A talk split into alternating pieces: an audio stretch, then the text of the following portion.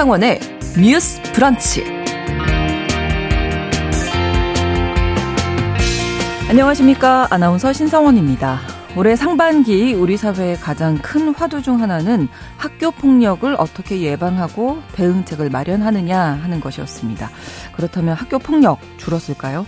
어제 청소년 폭력 예방단체인 푸른나무재단이 기자회견을 열고 이천이십삼 년 전국 학교 폭력 실태 조사 결과를 발표했습니다. 조사 참가자 백 명 가운데 일곱 명가량의 학생이 학교 폭력을 경험했고 가장 큰 피해 유형으로 사이버 폭력을 꼽았습니다. 또 한 명의 학생이 경험한 폭력 유형은 한 가지가 아니라 서너 개의 복합적인 유형을 경험했다고 하는데요. 그러니까 그 고통이 더 컸겠죠. 오늘 첫 번째 뉴스픽에서는 올해 드러난 학교 폭력의 실태와 대응책 함께 이야기해보겠습니다.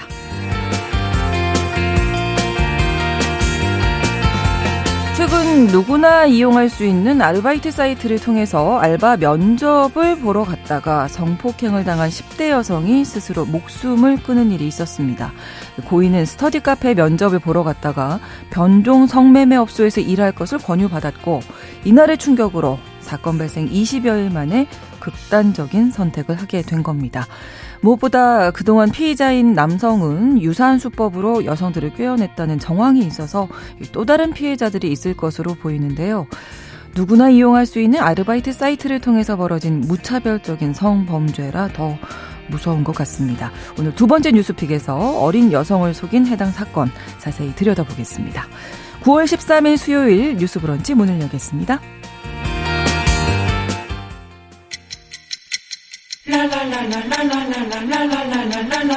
듣고 공감하고 진단합니다. 우리 사회를 바라보는 새로운 시선, 신성원의 뉴스 브런치 뉴스픽. 뉴스 브런치 청취자 여러분과 함께 소통하며 만들어갑니다. 실시간으로 유튜브를 통해서 보실 수 있고요. 여러분의 의견 기다립니다. 짧은 문자 오십 원, 긴 문자 백 원이 드는 샵 구칠삼공, 우물정 구칠삼공 번으로 문자 주실 수 있고요. 또 라디오와 콩 앱으로도 많이 참여해 주시기 바랍니다. 수요일의 뉴스픽 강전애 변호사 나오셨고요. 안녕하세요. 네, 안녕하세요. 강전애 변호사입니다. 네, 그리고 이 시간 함께하는 시사인 임지영 기자의 휴가로 어제에 이어서 조성실 시사평론가 나오셨습니다. 어서 오세요. 네, 반갑습니다. 네, 자, 첫 번째 뉴스픽 역시 학교폭력 관련된 조사가 나와서 이야기 나눌 텐데요. 음, 푸른나무재단이라는 단체에서 어제 기자회견을 열어 이제 조사 결과를 발표했는데 강전애 변호사님 먼저 좀 정리를 해 주실까요? 네. 푸른나무재단은 어제 십이일 서울 서초구에 위치한 재단 본부에서 기자회견을 열고 이천이십삼 년 전국 학교폭력, 사이버폭력 실태조사 및 대책을 발표를 했습니다. 네. 참고로 푸른나무재단은 유엔 경제사회 이사회 특별협의 지위를 부여받은 청소년 폭력 예방재단인데요. 이천일 년부터 매년 전국 단위로 학교폭력 실태를 조사를 해왔습니다. 습니다. 이번 조사는 지난해 십이월 십구일부터 올해 이월 이십팔일까지 전국 초중고 학생 칠천이백사십이 명과 교사, 학부모, 변호사 이십칠 명을 대상으로 실시를 했습니다. 네, 응답자 중에서 학교폭력 피해 당했다고 응답한 비율이 어느 정도나 나왔나요? 네, 조사 결과 전체 학생의 칠 퍼센트가 학교폭력 피해를 봤다고 응답을 했는데요. 이거는 네. 급별로 좀 달랐습니다. 초등학교가 가장 높았는데 네, 초등학교가 칠 점 칠 퍼센트였고요. 중, 중학교가 육 점 사 퍼센트, 그리고 고등학교의 경우에는 가장 낮은 사 점 구 퍼센트의 음. 학교폭력 피해를 봤다는 응답이 있었습니다. 어떻게 보면 가장 나이가 어린 초등학생들의 네. 비율이 높았다는 게 좀 충격적인데요. 네. 그래서 이 조사는 지금 설명해 주신 것처럼 이십이 년째 계속되어 오고 있는 조사인데요. 네. 이번 조사의 가장 특징적인 점은 이제 복합적인 경험이 많았다는 겁니다. 그래서 음. 당초에 한 학생이 평균 뭐 한 개 정도를 일 점 몇 개 정도를 경험했다면 네. 이게 뭐 이 점 몇 개, 뭐 삼 점 몇 개, 사 점 몇 개까지 유형을 다양하게 음. 경험한 학생들이 많아지고 있다라는 음. 부분이었고요. 네. 아까 수치상으로는 초등학생의 전체적인 경험 비율이 좀 상대적으로 높게 나타났지만 네. 피해로 인한 고통 정도 같은 경우에는 고등학생이 칠십육 점 삼 퍼센트, 그리고 초등학생이 사십사 점 오 퍼센트로 그러니까 숫자는 적지만 피해 정도나 그 심각성은 사실 고등 연령에서 좀 더 높게 나타난 것으로 음. 보시면 될 것 같아요. 네. 구체적인 피해 유형을 보게 되면 이게 여기에서 같이 그 폭력을 당했던 상담 사례들을 좀 설명을 해주셨거든요. 네네. 그래서 게임하는 과정에서 동급생의 옷을 벗기고 추행하는 모습을 에스엔에스 라이브 방송으로 유포한 아. 사례. 이거는 사이버 폭력, 성폭력, 강요 강제, 음. 언어 폭력 이런 유사 네. 네, 그런 복합 유형이라고 볼 수 있고요. 네. 그리고 힘의 불균형 관계를 음. 악용해서 소에게 금전적 피해를 지속적으로 주고 신체에 문신을 새긴 사례.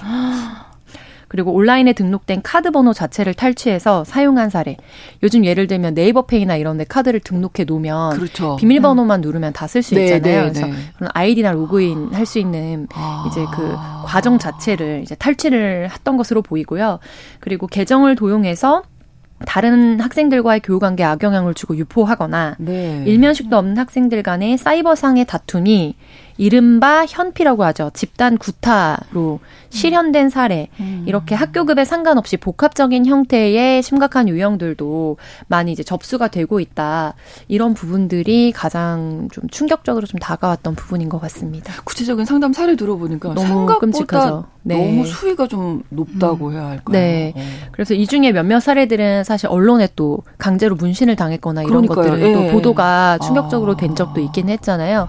근데 이제 이런 부분들에 있어서 복합 유형이 좀 늘어나고 있다는 것이 특징인 것 같습니다. 특히 사이버 폭력 같은 경우는 이게 벗어나기가 어렵죠. 학교를 네. 뭐 그만둔다고 음. 해서 끝나는 게 아닐 거잖아요. 네, 맞습니다. 그래서 이제 사이버 폭력 같은 경우에는 사이버 상에서 사이버 불링이라고 부르는 예를 들면 뭐 집단 따돌림이라든지 음. 언어 폭력 또 있고 또 그리고 영원히 이른바 이제 영구 박제된다라는 표현을 청소년들이 음. 많이 쓰는데 네. 이제 그런 경우는 어, 성적으로 뭔가 이제 사진을 음. 합성하거나 혹은 불법 촬영을 한 촬영물을 이제 동의 없이 유포하거나 이런 것들은 또 관련된 전 세계망이 있는 사이트 같은데 네. 이제 흘러 들어가면서 사실 사후 피해 회복이 굉장히 음. 어려워지는 사례들이 많죠. 그래서 이런 사례가 사실 우리가 경험했던 엠번방과 같은 형태로도 이어지기도 아, 할 수 있다는 그렇죠. 점에서 굉장히 이제 우리가 좀 경각심을 갖고 대응을 해야 하는 지점이라고 봅니다. 이 학교폭력법, 음. 학교폭력 예방 및 대책에 관한 법률인데요. 약칭으로는 학교폭력예방법이라고 하는데 네. 여기에 사이버 따돌림은 사실 법이 제정됐던 당시에 있었던 것은 아닙니다. 그랬는데 네. 세상이 바뀌면서 아이들이 온라인상으로 이제 괴롭히는 것들이 너무 많은데 기존에 네. 있던 학교폭력예방법으로는 그걸 규율하는 게 조금 애매해서 추가적으로 사이버 따돌림이란 것을 그 정의를 해버렸어요. 아, 그래서 음, 추가적으로 말씀을 드리면 인터넷, 네. 휴대전화 등 정보통신기기를 이용해서 학생들이 특정 학생들을 대상으로 지속적, 반복적으로 심리적 공격을 가하거나 특정 학생과 관련한 개인정보 또는 허위사실을 유포하여 상대방이 고통을 느끼도록 하는 모든 행위를 말한다라고 음.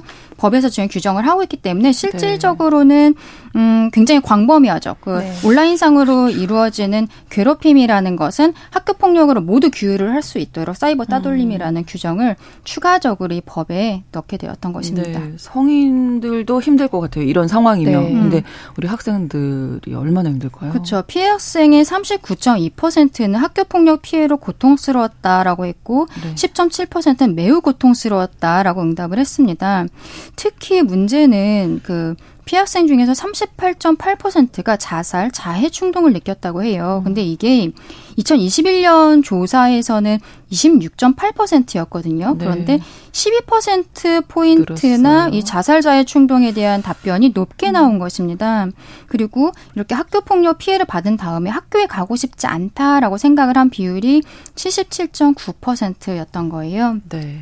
네, 푸른나무재단에서는 학교폭력 피해를 당한 다음에 학교에 가지 못해서 재단의 전담지원기관이 있는데 위드위센터라고 합니다. 여기를 네. 이용한 학생이 이천이십 년에 칠백십 건 정도였는데 이천이십 년에는 이십이 년에는 천오백칠십 건 정도로 두 배 정도 급증했다라고 음. 또 설명을 하고 있어요. 네. 그런데 아이들이 피해를 당했을 때 도움을 요청하지 않은 경우도 많았는데 그 이유에 대해서는 이십삼 점, 이십삼 점 팔 퍼센트가 도움을 요청하지 않아도 도움을 요청하지 않아도 잘 해결될 것 같지 않다 이렇게 음. 이야기를 했고 오히려 더 괴롭힘을 당할 것 같다라는 아, 육 점 오 퍼센트 네. 네. 그리고 이게 좀 마음이 아픈데 이미 다 알고 있는데 아무도 도와주지 않았다. 그게 육 점 삼 퍼센트가 나왔습니다. 네, 음. 그래서 피해 경험 후에 가장 필요한 것은 역시 가해 학생의 진심 어린 반성과 사죄, 사과라는 게 십팔 퍼센트 정도 나왔습니다. 네. 참고로 가해를 했다, 내가 네. 가해 경험을 했다는 응답률도 이 점 사 퍼센트로 나타났는데요. 학교 급별로 가해 동기가 약간 달랐어요. 초등학생은 상대방이 먼저 시비를 걸어서 보복하려고 이게 네. 이십 퍼센트였고 중학생은 학교폭력, 사이버폭력인지 몰랐다가 이십 점 칠 퍼센트 음. 그리고 고등학생은 다른 아이들도 하니까 그냥 따라서라는 게 아. 십구 퍼센트인데 그러니까 초등학교, 중학교, 고등학교가 다 첫 번째로 가장 많이 나온 대답이 이십 퍼센트 정도인데 그 이유는 조금씩 달랐던 거죠. 시간이 흐르면서 조금 그 생각의 변화가 좀 느껴지는 네. 대목이기도 한데요.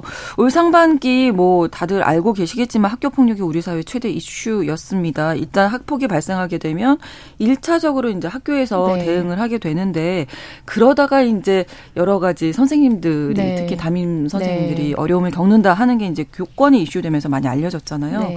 어제 재단에서도 이 부분 짚었다고요? 네. 그래서 이번 발표에서 이제 국내 대응 현황 그리고 우리 국내에서 어떤 대책을 이제 음. 가져가야 되는 거에 대해서 좀 자세하게 언급을 했는데요.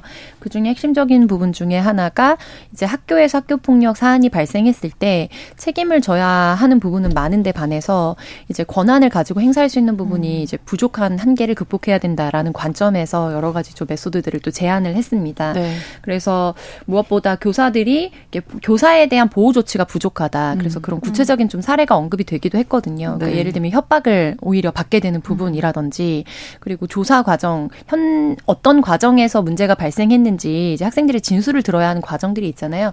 이제 그런 부분들에서 교사들이 겪고 있는 어려움에 대한 또 언급도 있었고요. 그리고 지금 반복되고 있는 이제 교권 관련 이슈에서도 좀 교, 현장 교사들이 응답하는 것이 이것이 개인의 책임으로 좀 떠넘겨지고 네. 학교의 지도부나 또 위에 상부에 보고하거나 도움을 요청했을 때 적절한 도움을 받지 못했다라는 음. 부분에 대한 대안 촉구를 좀 하고 있는 상황이거든요. 그래서 그런 부분들과 관련해서도 이제 후에 또 질문을 주시면 네, 뭐 네. 상수를 하겠지만 네. 이제 구체적인 좀 변화를 촉구하는 사안들도 담겨 있는 기자회견문이었습니다. 네. 변호사님이 이 학폭 해결 과정 좀 많이 네. 보셨을 것 같은데. 예전에는 그... 제가 이제 교육청에서 학폭을 그러니까요. 담당을 네. 했고 네. 그 다음에 개업을 하다 보니까 학교폭력 소송도 음. 사실은 꽤 많이 해봤었거든요. 네. 그래갖고 제가 이 과정을 가까이에서 좀 지켜보니까 굉장히 어려워요. 어려우니까 음. 이게 뭐 법도 만들고 이런저런 대책을 해도 완전히 뿌리 뽑지 못하고 있는 것들이 그런 상황인데 이거는 저는 좀 선생님에게 좀 과도하다, 과도한 짐이 된다라는 생각을 예전부터 좀 갖고 있었습니다. 일단 음. 학교폭력 사안이 발생을 하면은 네. 담당 교사는 사안 조사부터 이제 시작을 하게 되잖아요. 그런데 그렇죠.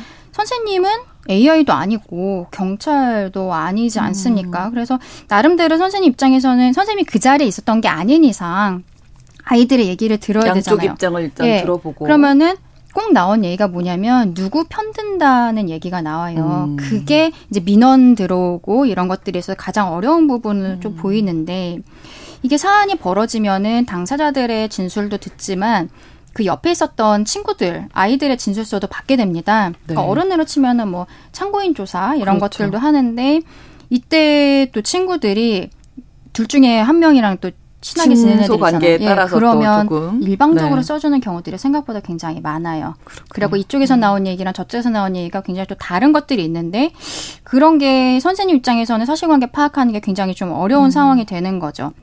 근데 아까 학교폭력의 경우에 가해 초등학생, 본인이 가해를 했던 친구들 같은 경우에는 상대방이 먼저 시비 걸어서 보복하려고 했다가 이십 퍼센트로 나왔다고 말씀을 드렸잖아요. 네. 이것처럼 말하자면 쌍방에 문제가 있었던 경우들이 많습니다. 그러니까 그 전에 계속적으로 뭐, 뭐 약간 놀렸던 거예요. 그러니까 놀리다가 네. 그 놀림을 받던 친구가 한 대 때린 거예요. 어. 물리적 폭력이 있었던 거죠. 그러면은 네. 그 전에 그냥 막 놀릴 때는 사실 학교폭력을 신고를 잘 안 하잖아요. 때리면은 때린 아이가 이제 학교폭력 가해자로서 신고가 되는데 실제로는 놀린 것도 학교폭력이 되거든요. 그러면 그때 때린 아이 입장에서도 억울한 부분이 있고 그럼 음. 이 부분에 대해서도 조사를 해주세요라고 할 때 그 과정에 굉장히 좀 그럼 쌍방 가해가 되거든요. 물론 이제 학교폭력심의위원회에서 쌍방 모두에 대해서 더 많이 많이 다, 잘못했다고 한 애는 뭐 전학 조치도 갈 수 있고 그리고 적게 한 애는 뭐 사과 서면 사과로 끝날 음. 수도 있는데 결과적으로 얘네 둘이 다 가해자로 올라가는 일들도 굉장히 많아요. 음. 근데 그거를 선생님들이 처리를 하는 게 그 사이에 딱 듣기만 얼마나, 얼마나 많은, 많은 민원이 있을까? 얼마나 많은 민원이 있겠습니까? 예, 충분히 짐작이 예, 갑니다. 그리고 또 문제는 제가 조금 아까 적게 미안 잘못한 아이는 네, 네, 서면 네. 사과한다라고 했는데 어, 예전에도 우리 방송에서 다룬 적이 있는데 서면 사과 조치가 아이의 양심의 자유에 반하는 것이 아니냐. 나는 음. 쟤한테 미안하지 않은데. 네. 지금 말씀드린 것처럼 놀려서 나는 때렸어요. 네, 이유가 그러면은, 있었는데. 어, 내가 때린 거에 대해서 제일 낮은 수위가 서면 사과 조치거든요. 나는 사과하고 싶지 않은 거예요. 그러면은 거기에 대해서 형식적으로 그냥 뭐 쓰긴 써야 되거든요. 그래야 학교에서 처리가 되니까. 그럼 한 줄, 두 줄 이렇게 쓰는 거예요. 예전에 그 정순신 변호사 아들 사건도 반성문을 쓰기는, 그 사과문을 쓰긴 썼는데 좀 성의가 없었다라는 것도 언론에 좀 보도가 된 적이 있었는데 그렇게 되면 또 상대방 입장에서는 또 민원이 더 화가, 더 화가 상처가 나기도 하고. 네. 그리고 저는 하나 꼭 짚어야 될 게 우리 반에서 사고가 나면 담임 선생님은 야근을 해야 됩니다. 음. 네, 근데 선생님 입장에서는 그러니까 추가적인 업무가 생기는 거예요. 우리 반 아이들이 사고 안 치면 나는 일 년 내내 그, 그 학교폭력 사안으로 야근할 일이 없는데 한 번 사건이 터지면 일주일, 음. 이주일 계속 야근을 해야 돼요. 음. 서류를 만들어야 되고 음. 아이들의 진술서를 받아야 되고 학부모에게 알려줘야 되고 그러니까 이게 선생님의 업무가 되어버리기 때문에 음. 선생님도 결과적으로는 사실 직업이지 않습니까? 네, 그러니까 네. 이 직업으로서 선생님의 업무가 추가적으로 늘어나는 과중해진다. 부분, 예, 이 부분에 대해서 음. 좀 짚어봐야 될 것 같아요. 네. 쉽지 않네요. 이야기만 네. 들어도. 그래서 이번에 이 그 푸른나무재단에서 제안했던 방식이 팀 적급법의 대응 체계를 음. 구축하자는 부분이었거든요. 네. 그래서 이제 담임교사 개인의 역량에 따라서 그리고 담임교사 혼자서 이것을 면대면으로 다 대응해야 하는 고립된 상황으로 두지 말고 그렇죠. 이것의 학교 안에 지원 체계를 구축해서 팀을 만들자. 그러면 이제 말씀하셨던 누구의 편을 든다. 이게 네. 너무 편견이 개입되어 있다. 그러니까 뭐 반영되어 있다. 이런 비난으로부터도 일정 부분 좀 객관성과 음. 독립성을 가질 수 있기 때문에 그리고 여기에 교원 당사자 특히 담임 당사자나 학교폭력 전담 그 업무를 담당하시는 선생님뿐만 아니라 네. 전문가를 배치해서 이제 팀 단위로 대응할 수 있는 전문 역량을 좀 키워줘야 된다라는 부분을 좀 강조를 했고요. 네. 무엇보다 이번에 여러 이제 사망 사고가 좀 우리 사회에 충격을 안겼는데 그때 이 업무가 너무나 좀 고단하고 또 어떤 상황에서는 비상식적인 민원에도 좀 대응을 해야 되는 상황들이 발생하다 보니까 연차가 낮거나 비정규직 교사들에게 이 업무가 이제 배분되는 경우들이 많이 있다라는 또 현장 지적들이 있었거든요. 그래서 여기에서 학교폭력 책임교사에 대한 전국적인 현황 파악이 좀 요구가 된다. 네. 그래서 이게 학교에 따라서 그리고 제가 현장에서 일하고 있는 이제 주변에 교사들한테 이제 교육청마다 좀 다르게 있는 친구들에게 들어봤을 때도 어, 그 지역의 분위기에 따라서 또 고연차 선생님들이 담당하는 학교가 있는가 하면 아, 네. 네, 저연차 선생님 선생님들이 음. 담당하는 학교가 있고 네, 네, 분위기가 좀 네. 다르더라고요. 음. 그래서 이런 부분들에 대해서도 음. 숙련된 교사들이 사실 전문성을 가지고 이 업무를 감당할 수 있도록 해야 된다라는 요청이 있었습니다. 그리고 학교폭력 관련 전문 교육이 교원 양성 과정에서 확대돼야 된다. 그런 네, 것 같아요. 그래서 이제는. 이거는 네, 갈등 네, 조정의 능력이기도 하잖아요. 음. 근데 이것도 사실은 음. 전문적인 어떤 사례 관리도 필요하고 그리고 음. 현장에 대한 이해뿐만 아니라 학술적인 이해도 사실 선행이 되어 있어야 어, 신뢰도 받을 수 있고 선생님들도 여기에 대응할 수 있는 음. 어떤 여러 가지 역량들이 좀 생기는 거거든요. 그래서 네. 그런 부분들에 대해서 정부가 국가 차원의 대응을 하겠다고는 했지만 뭐 규모 면에서나 좀 시점적으로 봤을 때 이게 아직은 좀 역부족한 상황이기 때문에 이 부분에 대한 대응을 좀 늘리자는 이야기를 했고요. 네. 그래서 이 부분과 관련해서는 이제 국내에 이런 사례들이 있고 또 관련해서 그동안에 교사단체, 교원단체 중에 일부가 또 회복적인 학교폭력 대응체계를 구축하자라는 요청을 또 해, 하기도 했었습니다. 네. 그래서 이제 북유럽이나 이런 데 보면은 갈등 조정을 할 수 있는 프로그램을 학생들도 그리고 교원 것들도 좀 이수하도록 하고, 그래서 넘어진 자리에서 해결할 수 있는 경험을 주는 거죠. 음, 그렇죠. 그래서 이제 네. 어, 이거를 좀 어떤 우리가 바, 와닿기 좀 편한 사례로 보자면, 얼마 전에 한 그 토크쇼 프로그램에 이제 대형 그 자동차 화재 사고로 좀 크게 뉴스가 됐었던 이지선 교수의 아, 인터뷰가 실린 적이 있어요. 근데 네. 제가 그때 댓글이 달렸던 거를 굉장히 인상 깊게 봤는데,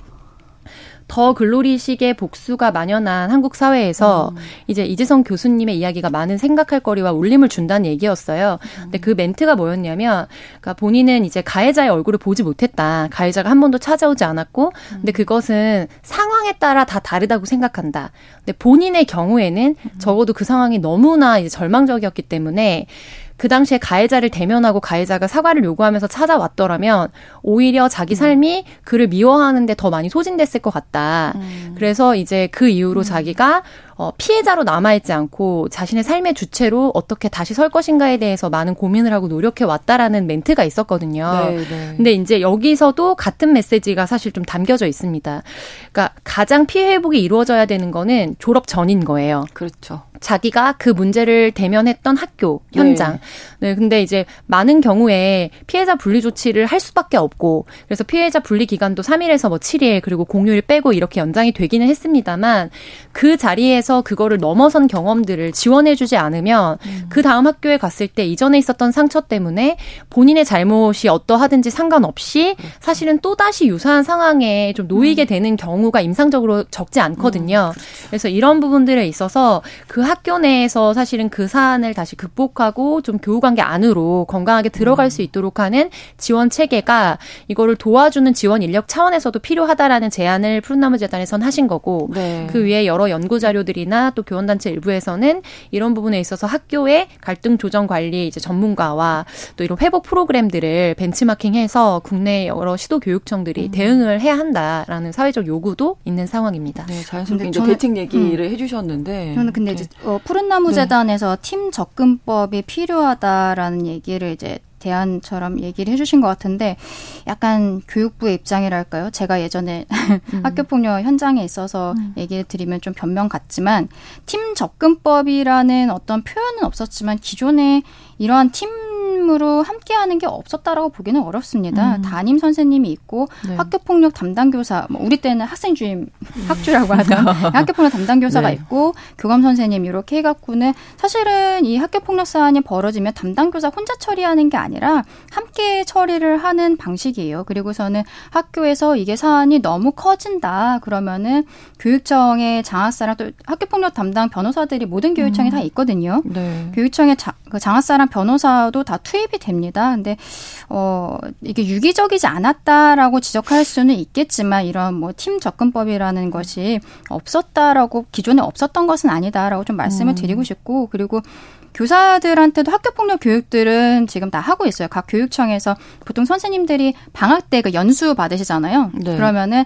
거기에서 뭐 무슨 무슨 과목들 이렇게 쭉 해갖고 선생님들이 모여갖고 교육을 받으시는데, 요즘 학교폭력 교육은 다 들어가 있습니다. 저도 강사로 사실 많이 나가봤는데, 워낙 이제 학교폭력의 민원의 그 진원지 같은 역할이 있기 때문에 선생님들도 되게 적극적으로 참여하시고 음. 그래서 이런 팀 접근법이라든지 선생님들에 대한 교육이라든지 이런 것들이 현재 없는 것은 아니고 좀 더 강화돼야 되는 어, 방향으로 음, 가야 네. 될 것 같다, 그렇게 말씀드리고 싶습니다. 좀 더 전문적인 역량을 네. 가질 네. 수 있도록 네, 그래서 네. 전문 교육 과정을 보다 네. 이제 좀 강도 높게 의무화해야 네. 된다라는 점과, 그리고 이제 기존에 있었던, 아마 그렇게까지 상술되어 있는 그 보도 자료문은 아니지만, 이제 여기에서 제안하신 것은 현장 교사들이 이번에 대거 또 거리로 나와서 시위를 하면서 음. 이야기했던 것들이 네. 이제 구조가 어떻게 설계되었든지 간에 현장에서는 사실 개인 업무로 많이 음. 모든 것을 대응해야 된다라는 부분을 많이 강조하셨고, 그래서 여기에서는 원래는 학교 내에서 사실 시스템으로 이제 팀으로 이루어지도록 하고 있는데, 전문 인력을 여기에 배치해서 사실은 전문 역량을 음. 높여주자는 부분도 같이 담겨져 있었던 사안으로 저는 이해를 했습니다. 음. 그러니까 네. 아까 제가 네네. 말씀드린 것처럼 사건이 터지면 담임 선생님은 야근하는데 교감 선생님은 야근까지는 안 하시거든요. 그렇게 보면 네. 될 것 같습니다. 어쨌든 전체적으로 갈등의 골이 지금 너무나 깊어져 있는 상황이라서, 이제 네. 학교잖아요. 대립만으로는 이게 문제를 풀 수는 없다 이런 생각 아마 공감하실 것 같고, 우리 아이들에게 무엇을 가르쳐야 할지, 그래서 이제 조정과 회복 프로그램도 이야기가 나온 것 같습니다. 학교 안에서의 해결이 좀 중요하다 이런 생각도 하게 되는데요. 뉴스 브런치 일 부를 여기서 잠깐 마치고 잠시 후에 이 부에서 뉴스픽 계속 이어가겠습니다. 열한 시 삼십 분부터 일부 지역에서는 해당 지역 방송 보내드리겠습니다.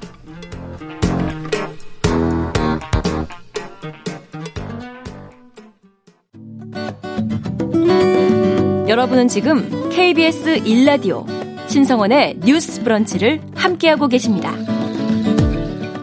네, 뉴스 브런치 듣고 계십니다. 학교폭력 관련된 여러 가지 이야기 나누고 있었는데, 정부에서 이미 뭐 다양한 대책은 나왔었거든요. 이걸 어떻게 운용하느냐 이것도 문제고, 현장과 좀 잘 접목이 되고 좀 더 전문적인 뭐 어떤 것들이 필요하다 이런 네. 공감들을 말씀해 주셨습니다. 이번에 구월 일일부터 또 새로 시행되는 학교폭력 관련 규정들이 있어서 조금만 안내를 해드릴게요. 네. 어, 학교폭력 가해 학생 그리고 피해 학생의 즉시 분리기간이 기존에 삼 일이었는데 이게 휴일 같은 게 끼면은 현실적이지 않다라는 얘기가 있어서 이게 칠 일로 확대가 되고, 그리고 네. 만약에 가해 학생에게 전학 조치와 함께 여러 조치가 부과된 경우, 그러니까 음, 학교폭력 사안이 있으면은 음, 중학생 같은 경우에는 전학이 최고거든요. 왜냐하면은 그 의무교육 과정이어서 음. 퇴학은 안 돼요. 고등학생은 그렇죠. 퇴학까지 되는데, 전학 조치랑 뭐 서면 사과랑 뭐 이런 게 같이 부과가 됐을 때 어, 학교장은 다른 조치가 이행되기 전이어도 교육감이나 교육장에게 칠 일 이내로 가해 학생이 전학할 학교 배정을 요청해야 된다. 그러니까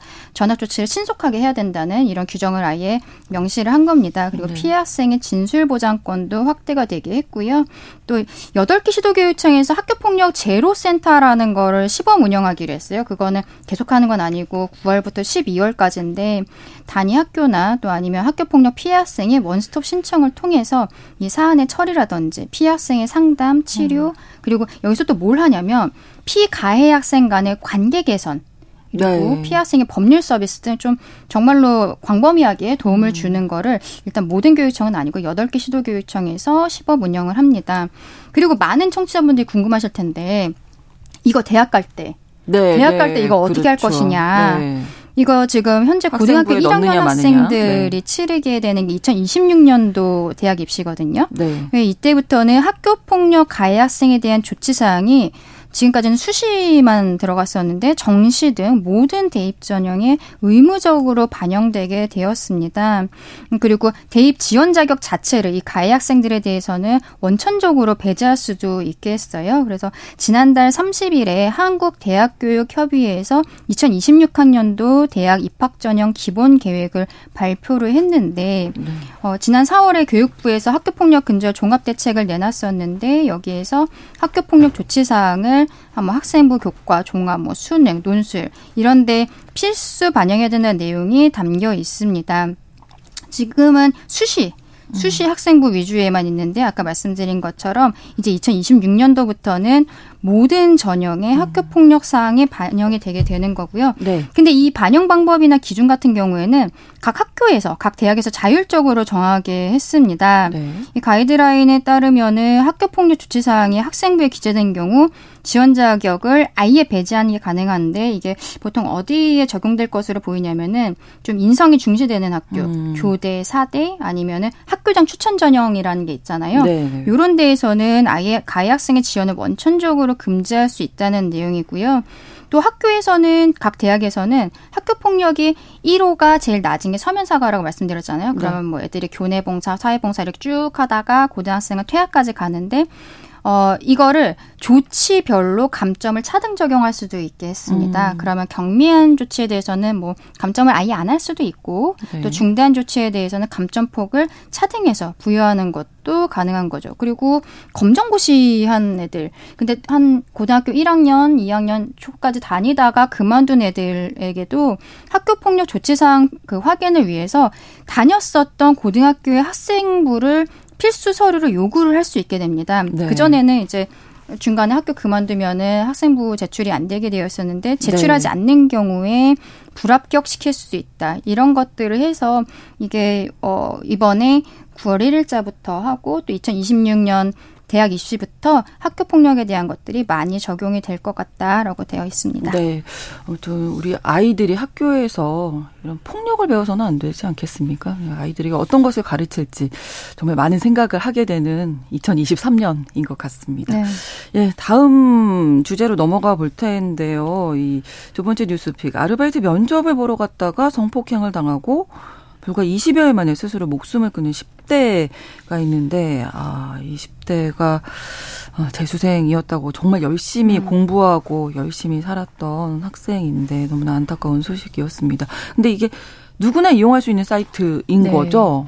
맞습니다. 아르바이트를 구하러 갔다가 성폭행을 당하고 이십일 만에 극단적 선택을 한 십 대 재수생 뉴스를 들어보셨을 텐데요. 이게 한 명의 개인적인 사례가 아니라 유사한 네. 수법으로 지금 수십 명에게 사실 이제 성알선 행위 등을 했다. 그리고 성폭행이나 성희롱을 당한 피해자들이 있다라는 뉴스가 좀 이어서 나오면서 네. 좀 기추가 주목되고 있는 상황입니다. 수사도 좀 들어갈 것이 아마 촉구되고 촉구될 수밖에 없는 상황이고요. 네, 네, 네.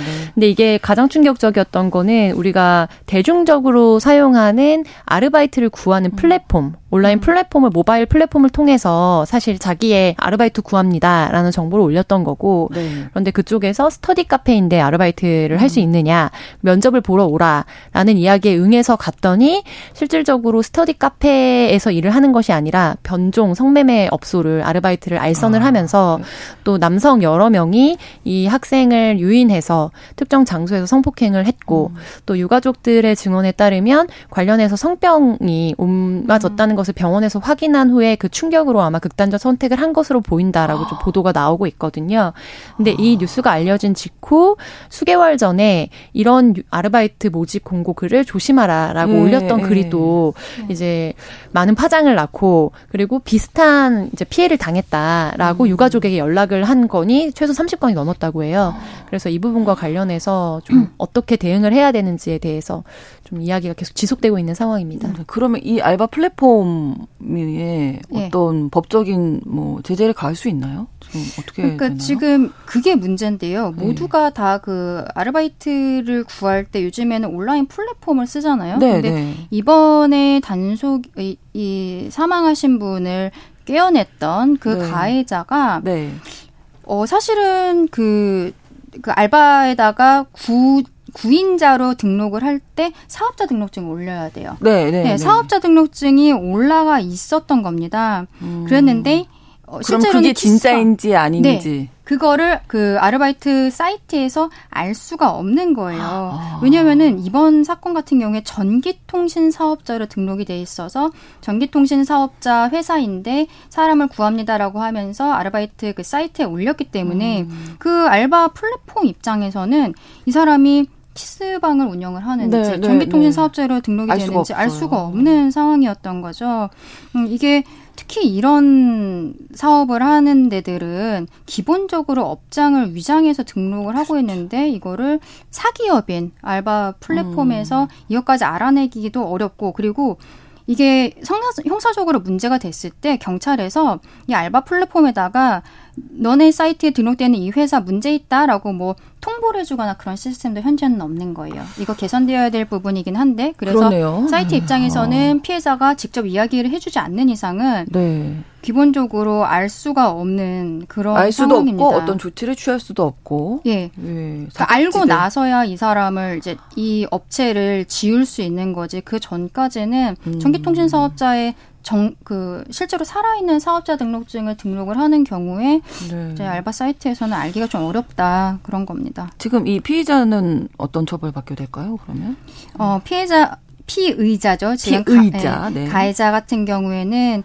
지금 부산 음. 사하경찰서에서 이 사건을 수사를 하고 있는데 네. 업무상 위력에 의한 간음 그리고 성매매 알선 혐의로 가해자를 검찰에 음. 구속 송치했다고 지난 육일에 밝혔습니다. 그리고 가해자로부터 미성년자 등을 또 넘겨받은 사람이 있었어요. 이런 네. 변종 성매매 업소 두 명, 업수, 업주 두 명도 직업안정법 위반 등의 혐의로 불구속 송치가 되었는데 지금 아까 우리 조성실 평론가님 말씀해 주셨지만 이 사건이 언론에 보도가 되면서 유사한 피해를 받았다는 음. 분들이 많이 지금 신고를 그렇죠. 하고 계시잖아요. 네. 그래서 경찰에서 추가적으로 수사를 할 것으로 보이는데 아마도 피해자들은 이런 성적인 문제에 있어서는 신고하는 걸 좀 꺼리는 부분이 있어서 경찰에서는 이 가해자의 휴대폰을 갖고 아마 포렌식 조사를 할 겁니다. 그러면은 음. 누구누구와 접속을 했었는지, 그리고 그 플랫폼 안에서 뭐 그 디엠 같은 거를 보내고 이런 것들에 대한 기록들도 볼 건데, 휴대폰이 사실은 굉장히 큰데 보통 이런 사람들은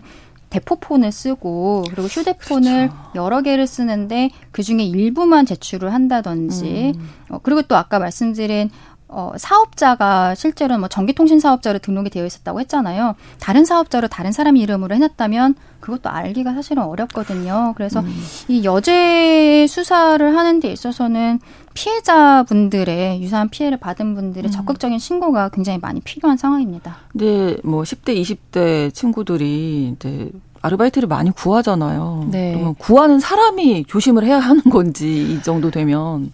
어, 이게 되게 좀 민감한 사안이 될 네, 수밖에 네, 없는데 네. 현실적으로 여기에 유사한 피해를 당했던 분들이 올렸던 글에는 본인이 지원한 업체가 아닌 경우에 연락이 와서 아르바이트를 할 수 있냐고 묻는 경우에는 대답하지 않고 특별히 주의해라, 이런 구체적인 좀 팁들이 음. 좀 올라오기도 했고요. 네. 그리고 가장 궁극적으로는 그런 그런 위험 요소를 사회적으로 이제 최소화할 수 있는 방향으로 음. 법제도적인 방향이 개선이 돼야 되는 게 맞지만, 아무래도 너무나 타겟팅해서 사실은 음. 이제 성 변종 업체죠. 변종 성매매 알선 업체 등을 유효, 유혹 이게 유 유인하는 경우들이 많기 때문에 네. 이제 각자가 대응하는 것도 사실은 현재 상황에서는 좀 지혜롭게 음. 대응할 필요가 있어 보인다고 저는 개인적으로 판단이 들어요. 네. 근데 이와 관련해서 지금 아르바이트를 알선해줬던 업체 자체에서도 약간 공지 정도만 띄운 상황이에요. 그러니까 음. 알바나 좋은 일자리가 있다면서 음. 먼저 접근하는 경우, 밀폐된 공간이나 인적이 드문 데서 면접을 하는 경우에 네. 주의해라. 그리고 사이트 이용 시 허위 공고를 발견하거나 공고와 다른 내용의 업무를 유도하는 경우 즉시 연락을 달라고 했거든요. 근데 이게 우리가 봤을 때 지금 앞서 변호사님이 얘기해 주신 것도 그렇고 굉장히 좀 허술한 법 체계라고 생각이 들잖아요. 네, 네, 네, 네. 그래서 또 이것과 별개로 계속해서 그 에스엔에스 등을 이용한 사이버 범죄, 특히 성희롱이나 성매매 뭐 이런 알선 이런 것들에 대해서 대응하기 위해서 이런 비슷한 글들이 올라왔을 때 특, 어, 일정 규모, 그다음에 수익 수익을 이상을 내고 있는 업체 같은 경우에 지정된 시간 안에 음. 신고된 사안에 대해서 바로 대응할 수 있도록 하는 기업의 책임을 좀 더 강화하자라는 아, 입법 네네. 요구도 계속해서 좀 있는 상황이거든요. 네네. 유럽의 유사한 사례들을 음. 좀 빗대어서, 그래서 그런 부분에 대해서도 좀 국회에서 치열한 논의를 할 필요가 있어 보입니다. 네, 어린 여성들이 음. 다 갔는데 네. 뭐 남성분들이 이렇게 계시면 밀폐된 공간에서 네, 나올 수가 없는 상황인 거죠. 이게 임기응변 잘 안 된다고요. 네. 그때 어떻게 해야 될지 겁먹게 돼서. 이 알바 사이트들이 사기업이지만 아까 경찰이랑 연동이 안 되어 있어갖고 어떤 범죄가 일어났을 때 통보조차 지금 받지를 음. 못하고 있는 상황이라고 했잖아요. 근데 아마 이거는 연동되는 시스템은 좀 구축되지 않을까. 이번 사건이 워낙 크고 이번에 고구마 줄기처럼 사실 계속적으로 계속 나오고 피해자가 있어서. 나오기 그렇죠. 때문에 수년째 사실 다른 이 업을 해왔다는 것들이 또 이렇게 네. 여러 가지 다른 사이트들도 그렇고 사이트도 여러 개가 있으니까 음. 좀 전체적으로 조사가 필요할 것 같습니다. 네, 그렇습니다. 수요일에 뉴스픽 마무리하겠습니다. 강전애 변호사, 조성실 시사평론가 두 분과 함께했습니다. 고맙습니다. 네, 감사합니다. 수고하셨습니다. 신성원의 뉴스 브런치는 여러분과 함께합니다. 짧은 문자 오십 원, 긴 문자 백 원이들은 샵 구칠삼공, 무료인 콩앱과 일라디오 유튜브를 통해 참여해주세요.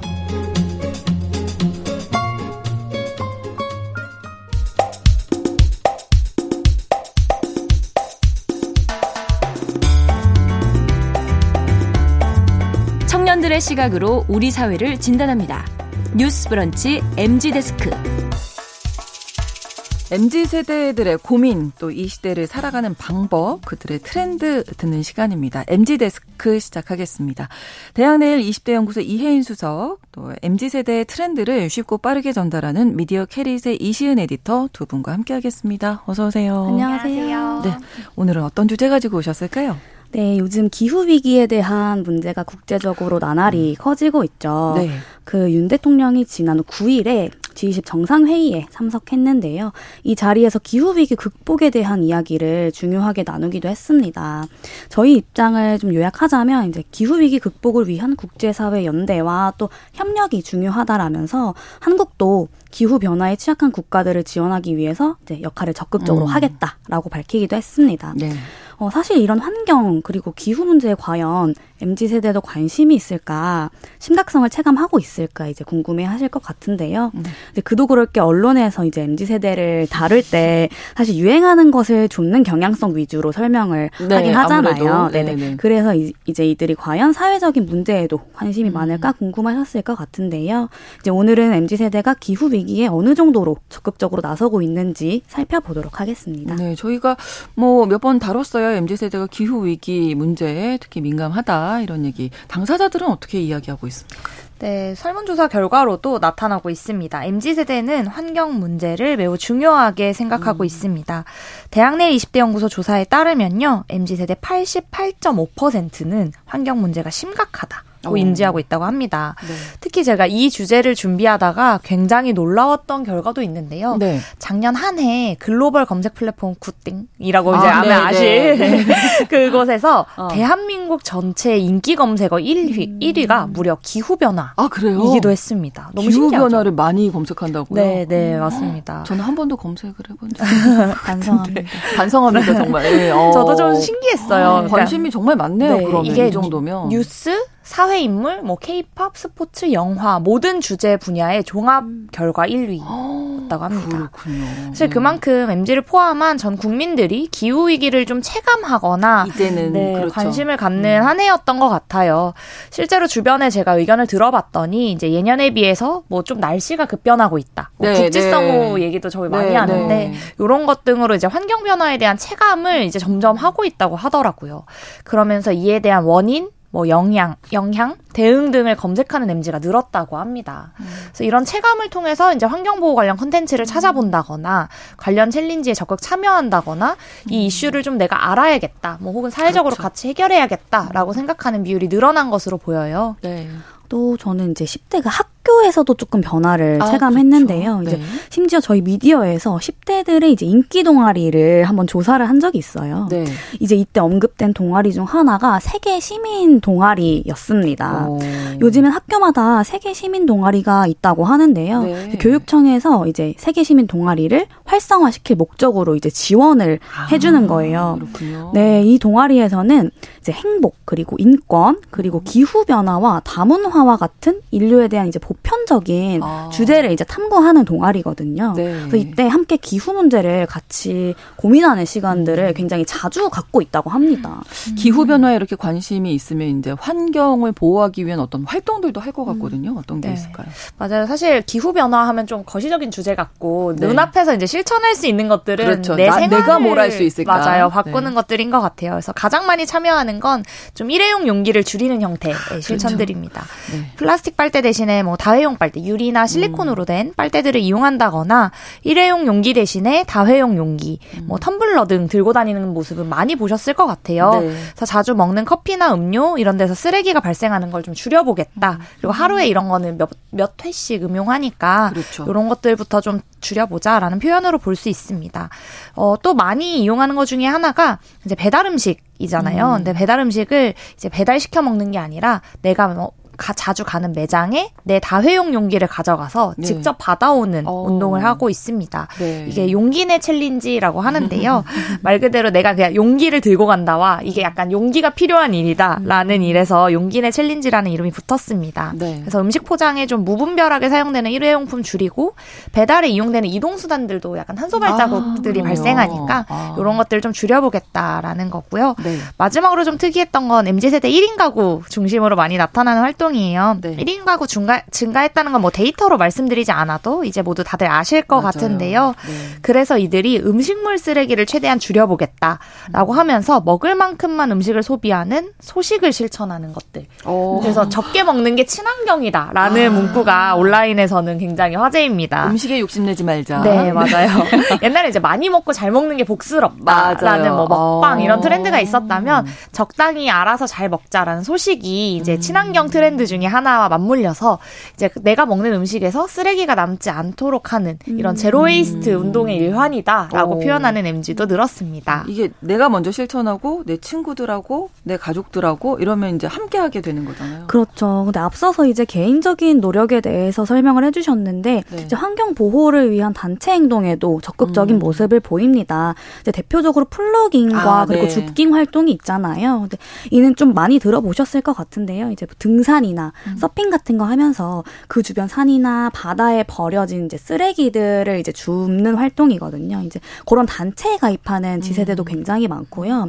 그리고 또한 여행을 하면서 친구들이랑 간단하게 쓰레기를 줍고 그걸 또 사진에 찍어가지고 에스엔에스에 또 인증을 하고 음. 그런 식으로 선한 영향력을 펼치는 모습도 보였습니다. 그래서 그리고 특히나 이제 최근에 러닝에 빠진 지세대 많다고 말씀드렸는데요. 네, 네. 여의도 공원에도 그쵸, 크루들이 많아요. 막 시간마다 이제 막 이렇게 단체로 네, 달리잖아요. 맞아요. 이제 그런 크루를 만들어가지고 이제 지역별로 활동을 하는데 음. 이때 달리기만 하는 게 아니라 네, 그 네. 지역에 이제 멈춰가지고 그 지역 이제 쓰레기를 한번 싹 이제 모은다거나 오. 그런 활동도 같이 하는 모습이 보였고요.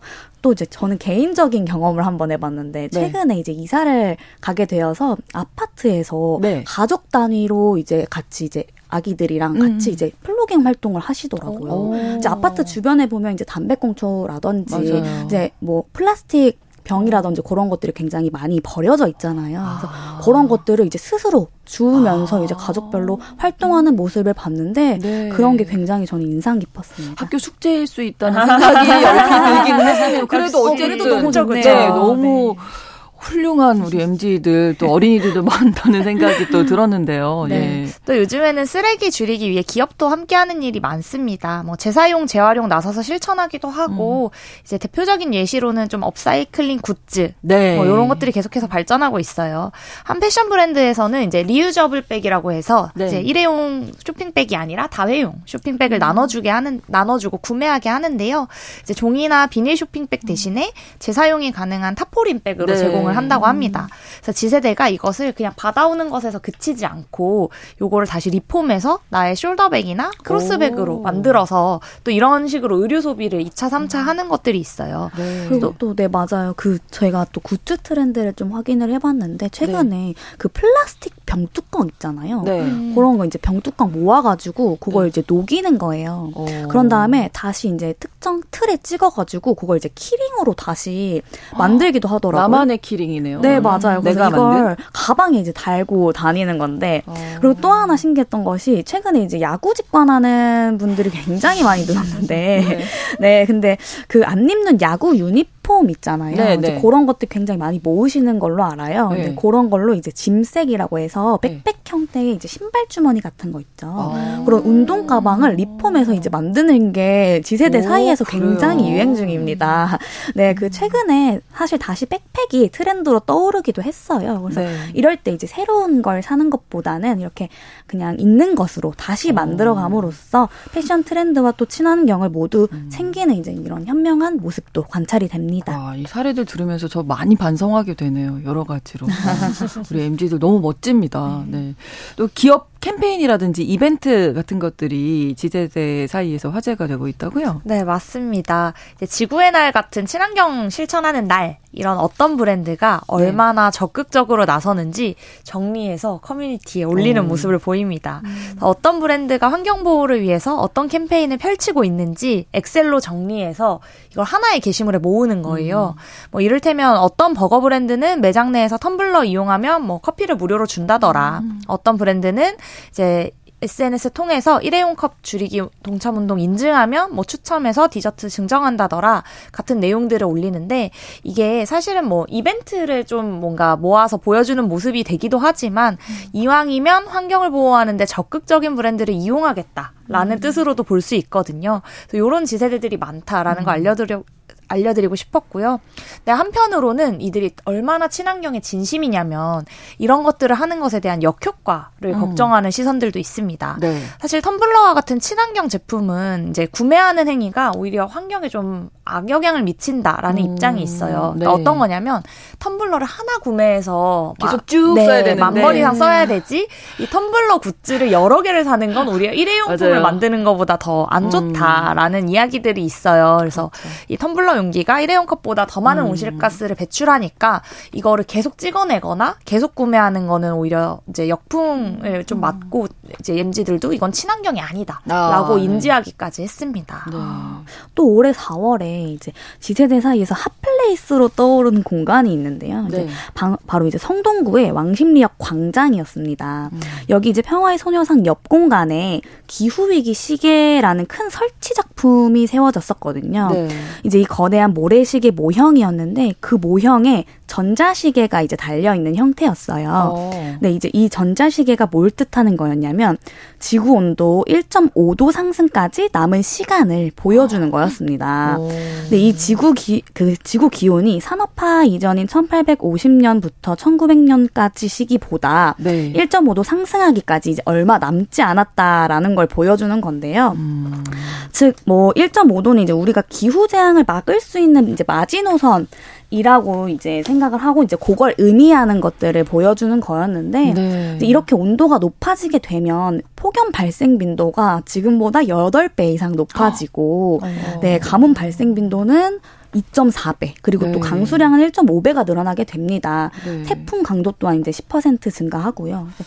아, 이런 지구 온난화에 대한 경각심을 가지자라는 이제 설치물이었는데 음. 이곳이 이제 온라인 커뮤니티에서 한 차례 화제가 됐었어요. 그래서 네. 요 앞에서 이제 인증 사진을 찍는 천이십도 굉장히 많았습니다. 올해 한 오월부터 한 삼십 도 올라가서 지금 구월 중순인데도 중순이 돼가는데도 이제 삼십 도 막 이런 오늘 조금 시원해졌는데 네. 지금도 덥잖아요. 정말. 그러니까요. 이게 많이 이제 느끼실 것 같아요. 음. 두 분은 어떤 기후 뭐 변화에 대해 대응하는 행동 어떤 거 해보셨을까요? 저도 이제 사, 사실 음. 일회용품 사용 줄이고 뭐 네. 이제 회사에 다회용 수저를 아, 갖다 놨어요. 그래서 아, 뭐 네네네. 점심이나 저녁 먹을 때 뭐 네. 혹시 배달을 시켜 먹더라도 이제 가급적 제 용기내 개인, 챌린지? 네, 용기를 내서 개인 네네. 수저로 먹고 있고요. 예. 사실 저는 이제 소식을 한다는 건 좀 어려워서 이제 대신에 이제 그 어떤 채소들을 구매할 때 어글리어스라고 네. 안 팔린 농산물들을 모아서 아, 박스로 네네네. 만들어주는 그런 캠페인들이 있는데 네. 그런 것들을 구매해서 이제 남김없이 음. 먹으려고 노력하고 있습니다. 네.